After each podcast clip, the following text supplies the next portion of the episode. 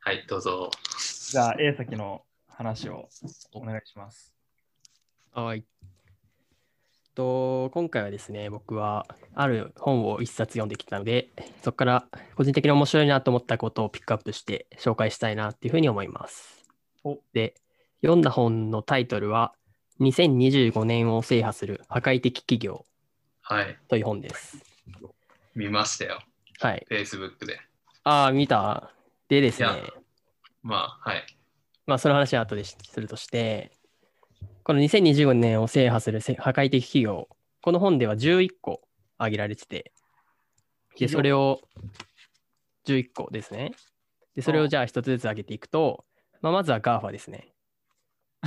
ガーフまあまあァ4つ入ってる、それともはいはい1はい。それで4つです。それまずつ。は なるほどなるほど。あ、声出ちゃった。笑い声。はいそしてマイクロソフト。ああ。まあまあガーファみたいなもんだよね。そうね。あと Netflix。うん。まあまあ、まあわかるよ ね。そしてテスラ。うん。テスラじゃあここら辺から当ててくおーいいねいいね。こっから多分ね、知らないのがあると思うんだよね。マジ、うん、じゃあ、あアドビとか。いや、違いますね。アドビなないんだっけな、あの会社。結構むずいと思うな、これ。プリファードネットワークスとかもない。ちなみに日本それはないな。エア全部外資ですね。ああれあれはえ外ーっと、アリババ。ああ、違いますね。中国企業は一つもありませんね。あえー、ーえじゃ、あ全部アメリカ系えーっと、ノルウェ1個ーカナ一個カナダがあるんだけど、まあ、ほとんど全部アメリカと言っていいかな。いうんじ。ゃあ、ウーバやー、違いますね。ー。ウーバーもない。なんだっけな。ツイッタあー、違いますね。じゃ ちょっとむずいよじゃあないね、さすがに。ー。ヒントヒント。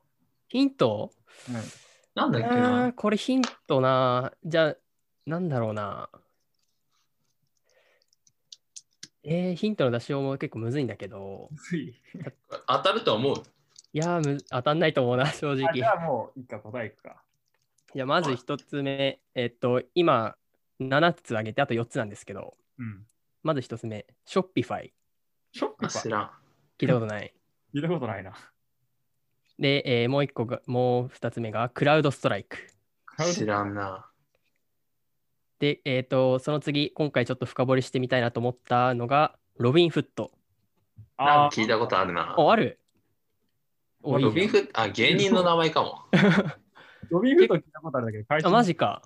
俺、唯一ね、このロビンフットだけ聞いたことなくて、ああおもろいなと思ったから紹介しようと思ったんだだけとど、あともう一個が、インポッシブルフーズ。へあ、ロビンフットお笑いコンビだわ。やっぱりなんか聞いたことあるなと思ったら。ということで、この11社が、えっと2025年を制覇する破壊的企業として挙げられてて、え。うん。うでえっとこの11社がまあ将来的には、まあ、世界。お、どうしたん、ロビンフットか。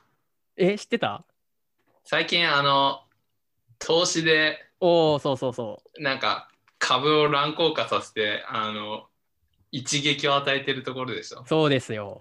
まさに、はいはいはい。とそうですね、金融関係、そこら辺の話なんですけど。ああこれか。のみんな知ってたうんいや、なんおかすごいね、じゃん。新聞ではね、読んだ。ではそう最マ近ジ新か聞では何回か記事が出てきてて、ええで、その、いや なんかあれでしょボール街を選挙せよのにあが昔あって、それがネットで起きてる感じの。そうね、そうね、そうね。ままあ、とりあえず A 先の話いくあ、か。。はいい。はい、すいません。で、まあ、この後はロビン・フットについてちょっと深掘りしたいんですけど、大まかにこの本で何が書かれてるかっていうと、まあ、こういう今挙げたような11社がどういうほどういうようなビジネスモデルで、えーまあ、ビジネスを行ってるかっていうのと、あとはどういうようなサービスっていうのがそもそも今後求められるかっていうのと、まあ、あとはデータ。データを制するものが未来を制すっていうふうに言ってて、まあ、やっぱりデータは大事、データをいかに使うかっていうのがビジネスとして大事ですねっていう話。であと最後に、まあ、それぞれ個人に向けて2025年を生き抜くためにはどういうようなことを、まあ、意識すればいいかみたいな話で、え5年後にはどのような企業企業が破壊されてしまうのか、逆に対等するのか、であとは5年後にどのような仕事が破壊されるのか、逆に対等するのかっていうふうな話をしています。ということで、じゃあ、ロビンフットについてちょっと深掘りしていきたいんですけど、えーっとまずロビンフットっていうのは、スタンフォード大学で数学を専攻していた2人によって、えっと、起業されたネット系証券会社です。で、フィンテックっていう言葉を聞いたことありますかフィンテック。ファイフナンス。ァイナンスとテクニック。そう組みです合。わせていこう。はいはいはい。そういう、えっとまあ、金融と IT テクノロジーを組み合わせるみたいなことをフィンテックって言うんですけど、フィンテック界、フィンテック界きってのユニコーン企業との呼び声が高いです。 で、ロビン・フットが何がすごいかっていうと、一言で言うと、当時としては異例だった売買手数料無料っていうのを打ち出したことなんですね。うん。で、今までその、えーまあ、そういう証券取引をやっていく上では上ではある程度の資産を持つ人、まあ、富裕層であったりが、まあ、主にやっていたと思うんですけど、このロビンフットっていうサーロビンフットが提供するサービスを利用して、今現在アメリカでは10代であったり20代がゲーム感覚で、えートレードっていうものをやっていたりしています。うん。で、本当さっき言ったようにゲームをやってるような感覚でトレードがやったりだとか、本当にスマホゲームで遊んでるような感覚で、そういうことをやっていますと。で、でこれ面白いなと思ったのは、まあ誰でも無料で始めることができるんですけど、無料にもかかわらず利用、利用者にテスラの株を1株プレゼントするっていう風なキャンペーンを展開するなどして爆発的に利用者を拡大していたりします。え、本そ当にれさ、テスラの1株ってどれぐらいの値段なのちなみに。えっと、当時で約3万ですね。は当時のレートで。すごいっすよね。 株の相場ってどのぐらいなの俺全然わかんないんだけど。一でも株。俺もあんまりその、そういうことをまだ手出したことないから分かんないんだけど、うんまあ、とりあえずそういうふうにしていろいろキャンペーンも打ち出して、今後ますますアメリカ、ひいては日本でも将来的には入るのかなっていうふうに思ってます。で、その革新性は業界を180度変えてしまったと。で、先ほど言ったような売買手数料無料っていうのがそのキーワードなんですけど、そのロビンフットの急激な成長に危機を感じて、アメリカの大手のネット証券、えーが証券大手のチャールズ・ショアブっていうところだとか、あとは e トレード、インタラクティブブローカーズ証券、まあ、などなどいろいろ大手があるんですけど、そういうロビンフットの台頭を受けて、慌てて自分たちも手数料無料化したと。へえ。はいはいはい。で、このように、たった一社の、たった一つのイノベーションが業界全体の常識を変えて、人々の生活まで激変させてしまったと。で、現にアメリカでは今、若い世代でロビンフットを使って、ゲームのように資産を増やすことがブームになってます。はい。で、5年後、2025年にもこのブームが日本にもやってくるのではないかというふうに、ままあ、この調査は言っていますね。え、その仲介手数料が無料だとどうやってさ、証券会社は稼ぐのはいはいはい。なるほど。それを今始めますね。いい質問いい質問でですすねねっていうやつだね。はいはじゃあどんなビジネスモデルでロビンフットは利益を出しているかっていうと、えーまあ、基本的には全部無料で、細かなサービスを利用しない限り課金されることはありませんと。うん、で、まあ、課金する有料会員は10%いるんですけど、広告もそれほど売ってませんと。じゃあなんで、どのようなモデル、ビジネスモデルで利益を出しているかというと、ズバリ、トレードのアロケーションです。アロケーションっていうのは金融用語なんですけど、意味はわかりますでしょうかアロケイト。俺がわかんなきゃわかそうだらんねわ。け週なだい。ったらなんとなく聞いたことあるのかなっていうふうな思ったんだけど、わこかれねらんな。割り当て、配分っていう意味なんだよね。アロケーションっていうのが。うん。で、これ具体例を通してちょっと説明すると、たと例えば、まあ、自分がテスラの株をロビンフット上で購入しようとしすると。うんうん。えーすると一般的な証券会社であると、まあ、大手の、例えば日本だったら東京証券取引所のような大きな市場で買うことになります。うん。えーなんですけど、ロビンフットはそうではなくて、えっと、まあ、これアメリカに戻るんですけど、さっき言ったモンガル、モルガン・スタンレー証券から買うのか、あるいはゴールドマン・サックスから買うのか、そういった証券会社に対して、あなたの会社から買うよう振りあ振り割り振るから、その分フィーを頂戴しますっていうふうにして、証券会社からフィーを取っていると。へえ。このようなビジネスモデルなんですよね。発想の転換なんだよね、本当に。じゃあ、え100からポンじゃなくて、そうそうそう証券会社が割り振る割り振る側あー仲介的なたえっと、立ち位置でフィーをももらう。で、そこには手数料は発生しない。なるほとど。いうことで、利益を得るっていうふうにしていますと。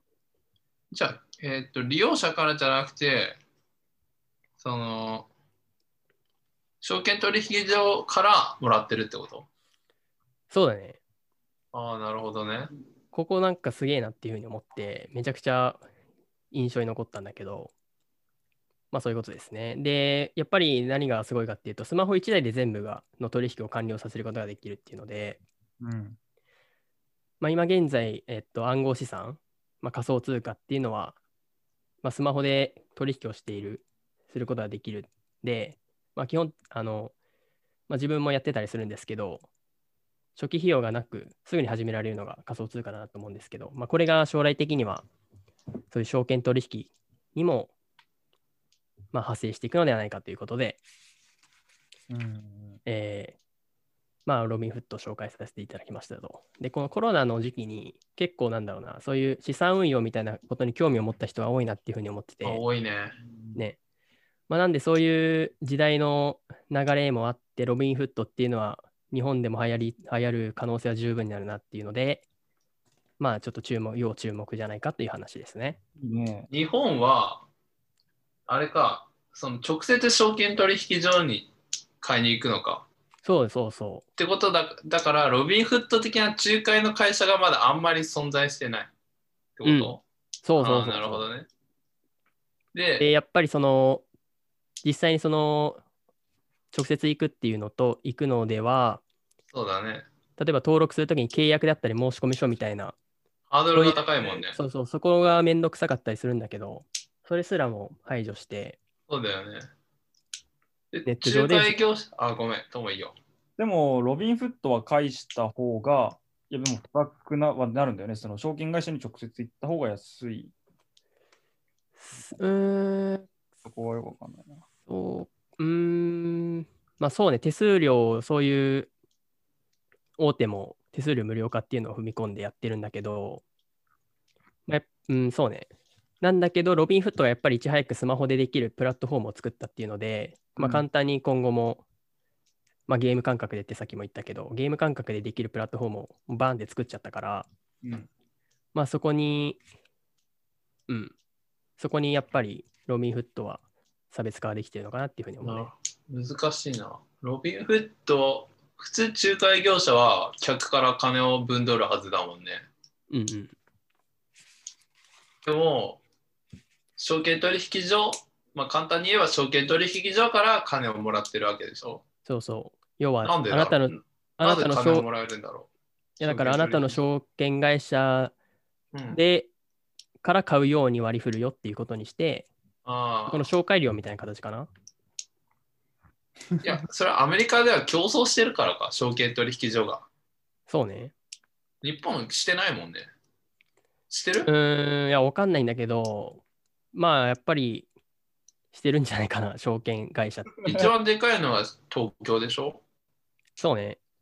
で、じゃあまあ、地方にいくつかあって、うん。してんのかなしてないのかなそこら辺はちゃんと調べないとまいあけでなもい。詳しくわかんないから、あれだまあ、ね。いいか。俺もそこはよくわかんないんだけど、深掘りね、はやめるか。 深掘りやめる、まあ、競争はしてるはずだね。そこは。うん。でも不ま思あ、議だね。まあアメリカで流行ったからといって、まあ日本ですごく流行るかまら。あまあまあまあ、もちろんそうだけど。まあでもバブルは流行ってるよね。バブルは流行ってるじゃない。 株は流行ってるよね。株流行ってそうそうそも日経平均株価だっけ ?3 万超えたう、ね、3万超えたらしいね。う。うん。の。もうこれ、うん、まあ、バブルだよね。うん。だってやっぱ実りそういう体経済と違うんだもん。うん。でもそう、でもやっぱり、なんかやっぱ富裕層が金、その株とか持ってるから、やっぱ日本では。だから、我そ々うそうそうそうそうが。ないって言うよね。まあ、そうあねと、コロナで金を貯めたいっていう欲も出てきただろうね。うん。うん。てそうか、ね。本当になんか株価上がっても多分使うとこないじゃねえかって、そ の株とか買って会社が持ってても。あーコロナでうん、とかで。なるほど。まあ、どうしようもないような気もするんだけど。いや、まあ、あれじゃない。うん、でもまあ、その、ロビンフットもそうだ、はい。まあ、アメリカで流行って日本で流行らないっていうのは、例えば Uber とかだったら、その、日本はタクシーまあそうだね車線があるから、うん。一切流行んなかったね。そうタクシー会社日本がのタクシーは。まあ、そうね。排除して、既得権益っていうでもなんか Uber さタクシーとさ、う協力してなんかやろうとしてなかったっけ出たっけタクシーに屈しようっていうことしてた気がするんだよね。してたか。 Uber タクシ俺が行ったニュージーランドではめちゃくちゃ Uber 使われてたけどね。ー。まあ普通、うんアメリカでもそうだし、うん。まあ、日本はやっぱりタクシー業界を守りたいっていう意識が働いて、そういうところをのあ輸そう入だろうねっていうか、うん。だからまあロビンフットもそうかもしれないっていうような。まあでも、なんだろうな、かな、うん、絶対に流行る要素はあるから、そうね。うん、流行りそうで Uber とはある。そこは。そう。使うことに対する安全性、危険性に関しては分からんよっていう感じはするな。 その安全性。安全性、危険性っていうか、まあ、リスクだね。 そのあのやっぱりゲーム感覚で株をやるから、はいはいはい、なるほどね。まあまあ、ちょっとの、ちょっとの額をビットするなら、ビットっていうのが知らんけど、投資するなら大丈夫だけど、確かに 遊びが過ぎ始めたら知らんぞとはなるね。確かに、そもそもリスクあるうんものだからね、とそういう投資とかは。うん。まあなんだけど、イノベーションがあったのは誰でも簡単にうんスそうマねスマホでできるプラットフォム。ームを作ったっていうので、すげえなっていうふうに思ったね。じゃあちなみになんか他の会社も結構気になったんだけど、はいはいはい。他他なんかあったよね、そのあと3つぐらい。軽く。まあそうねおー軽くどういう会社なのか知りたいな。じゃあ、ショッピファイっていうのがあったと思うんだけど、うんショッピファイは、そうだなショッピファイは簡単に言うと、えっと、今さ、アマゾンとか楽天とかで、えっと、店あの、商品を販売してる企業がほとんどだと思うんだけど、うんえっと、ショッピファイっていうのは、その自社単位、各自社、各会社単位で自分の EC サイトを持つようにすることを手助けするっていうあーで、例えばナイキとかはすでにそのショッピファイを利用することにして、アマゾンから撤退してるんだよね。へえ。あー、なんか聞いたことあるな。え、それアメリカの会社そう。あーだっけなーちょっと待って。うん、確かアメリカだった気がするけアどン。チ、アンチアマゾン的な存在。そうそうそうそどういうことそれぞれの EC ってだっけアマゾンがそのいろんな企業を統合したものを売る会社じゃん、インターネットで。うん自社で物を売るう。そうそう会そ社う。を作るってことじゃないだ。から自分のウェブサイトとかでってことまあそうだね。簡単に言うとそでも Amazon とかはその Amazon でシューズとか検索するとナイキの靴が出てくるから買いやすいとかってことでしょそうう。うんうんうだん。と、ショッピファイで検索したらそのサイトが出てくるみたいなことになるってことそうそうそう。なるほどやっぱりその、なんだろうな、自社サイトで売ることにはやっぱりメリットはあるなっていうふうに思ってて、うんうん。まあそれはそうだよね。自分たちのが誘導したいように顧客を誘導させるような設計ができたりだとか。まあ、手数料とかもあるだろうしうね、ん。でも自社サイトでも売ってるはずだよね。いや、売ってるアマゾンで売ってても。うん。確かに。でも Amazon の方が値段高かったりとかしたりするよね。そう。アマゾンの方が安くなったりしてるわけねえ か。まあ、いろいろ、いろいろなパターンあると思うけど。うん。いや例えば Amazon でね売、る場合、なんか Amazon のなんかさ、倉庫みたいなとこに入れなきゃいけないみたいなの。うんはいあとやっ、あといろいろ、いろ、なんだろうな、売上の分析とかそういうデータ的なことも、うんいろいろサービスとてサービスとして提供してたりだとかするっぽいね。なるほどね。ででもも、あとね、そんなのうんあと。んあ、あ、どうぞどうぞ。あと。あ、うん、さっきそのナイキっていうの言ったけど、他にもルイ・ヴィトンとか、デディズニーとか、ワークマンとかが、すでにアマゾンとか楽天から撤退して、ショッピファイを利用するようになってるらしいっす。ショッピファイ。なんか今んとこそんなにすごいショッピファイに利益を感じないな。なんだろななんか、自社の EC サイトを持つのになんで他の会社を利用してるんだういやだからショッピファイで検索したら上に出てくるみたいな。それ Amazon と一緒じゃないでも、その要は自社サイトに飛ぶんでしょ、そこから。そ,、そううですねいうことか。それまあ Amazon もできそうだよね。Amazon がそこに参入することもできそうだね、それ。まあ、アマゾンがいいのは、いろんな会社のいろんな商品をめちゃくちゃもあの集めてるっていうので、なんだけあど、ー一方で、やっぱり商品が埋もれちゃうっていうとこがああのそうデだねメリットであったりするんだよね。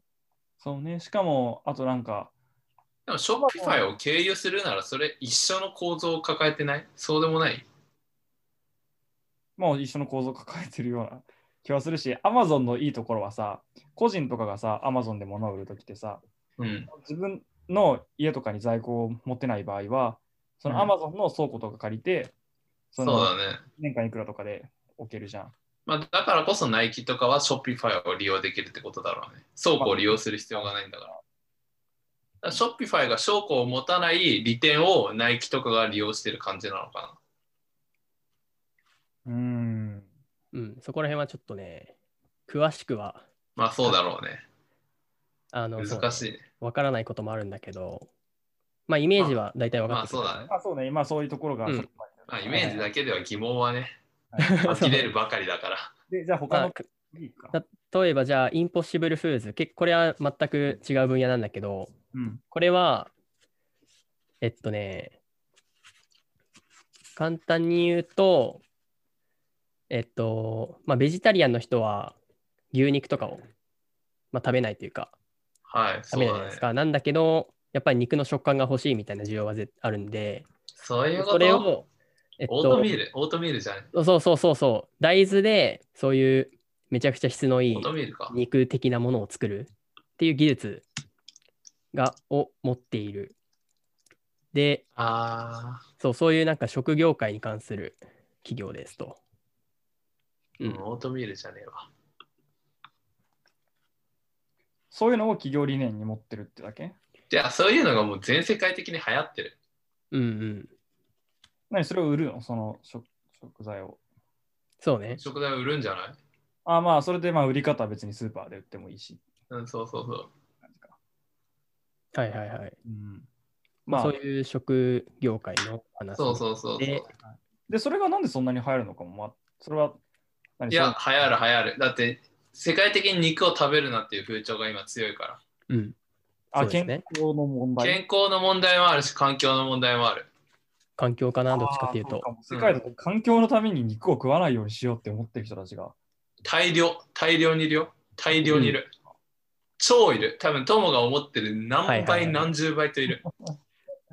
そうなんだ。 はういん。しかも牛羊とかはもうすごいあの CO2 をうんうん。排出するのそうですね。水をやったり餌をやったりとかうん。でこれなんでかっていうと俺これ最近習ったんだけど学校の授業で多分これが理由なんだろうけど先生がこれが理由って言ったわけじゃなくてあのもともと俺らって豚のミルク飲まないじゃん飲まないね。確かに。でも牛のミルクは飲むし羊のミルクはチーズとかになったりするチーズとか、まあ、羊のミルクとかヤギのミルクは飲むのうんうんこれなんでかっていうと、えっと、えー、んな農耕が始まった時代に、その、牛とか羊を飼ってたんだけど、牛とか羊って肉として食べれなかったの。でも豚は肉として食べてたの。うん。うんうん、なんでかっていうと、豚はめちゃくちゃ子供を産む。なるほど。あーそう。だから、あの、生産性が高いの。豚は。そうだけど牛とかはその生産のサイクルがそんな早くないからたくさん消費しちゃったらすぐにあのなくなっちゃう廃れていっちゃうだからあのミルクが数は減らないのにその食料として得ることができるすごい重要な食材だったわけよ、牛。うん、牛とかのミルクはねうん。ただ豚のミルクは別に飲む必要がないのうんうん。だからたくさん産むしなんだたくさん産むんだったらじゃあその豚のミルクは子供に飲ませてどんどん成長させた方がいいよねっていうじゃあ味の問題じゃないんだ。そう味の問題とか栄養の問題は全くその問題じゃないあのそれは全く一緒っうーん。ていうのは授業でやってでも今って肉は大量に生産されるようになったしそういうことサイクルを俺らは気にしなくなったじゃんそうだね。特に。そう。だから、まあ、豚もとか、もう、あの、豚とかももちろん、しあの、地球温暖化にめちゃくちゃ影響するんだけど、牛とかはもうやばい。ビーフとかは。へえ、そのなんか工場とか、なんか電気をいっぱい 作るとかよりも、その牛とかの方がそ量う、餌とか、餌とかもあるし、水とかもあるし、牛1頭を育てるため、ビーフ1切れ食べるために、水どんぐらい使った CO2 どんぐらい使ったのかっていうのは調べたら多分驚愕するレベルなの意外と。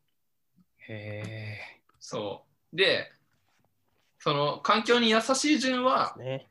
鶏の鶏の肉だから鶏肉が一番環境負荷が低くて豚肉が次に、まあ、中くらいで牛とかがめちゃくちゃ高いっていう順なのなるほど。でそういうのがあってあの大豆の肉代替食品とかが今めちゃくちゃ流行ってるああ、そういうことなんだ。ちょっとそ僕は全然知らなかったな。環境的な問題がかなり大きいうん。なんて会社だっけインポッシブイルンなポんッちゃシブルフーズ。インポッシブルフーズ。フーズ。はいフーズ。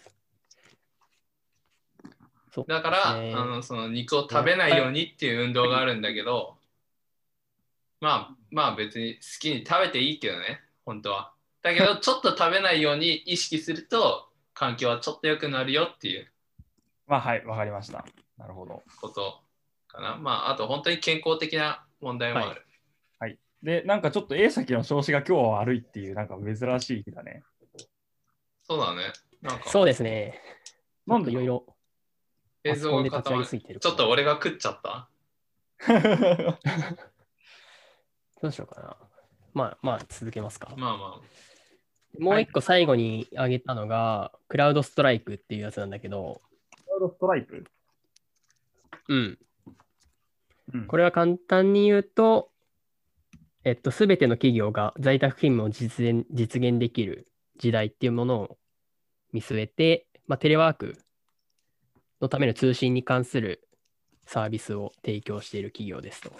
おーで、まあ、従来のものだったら結構セキュリティとかで不安があるっていうのあるんですけど、まあこのクラウドストライクっていうのはそういうアンチウイルスに関しての技術が高くて、うんえーそういうセキュリティ面で、えーの技術が高くて、例えば、1分でウイルスを検知し、10分で調査、60分で封じ込めるといった感じで、そこの、まあ、セキュリティ面で、えーまあ、例えば Zoom とかだったら情報取られてるかもしれないみたいなところはあると思うんですけど、まあ、ウイルスとかもあると思うんですけど、まあ、クラウドストライクはそこにそういう他のアプリと比べて、セキュリティで、まあ、群を抜いてるというか、なるほどねということで、市場価値というか、企業の価値というものが非常に高いということですなる。ほど。専門的に尖ったのねそうね。で、あの、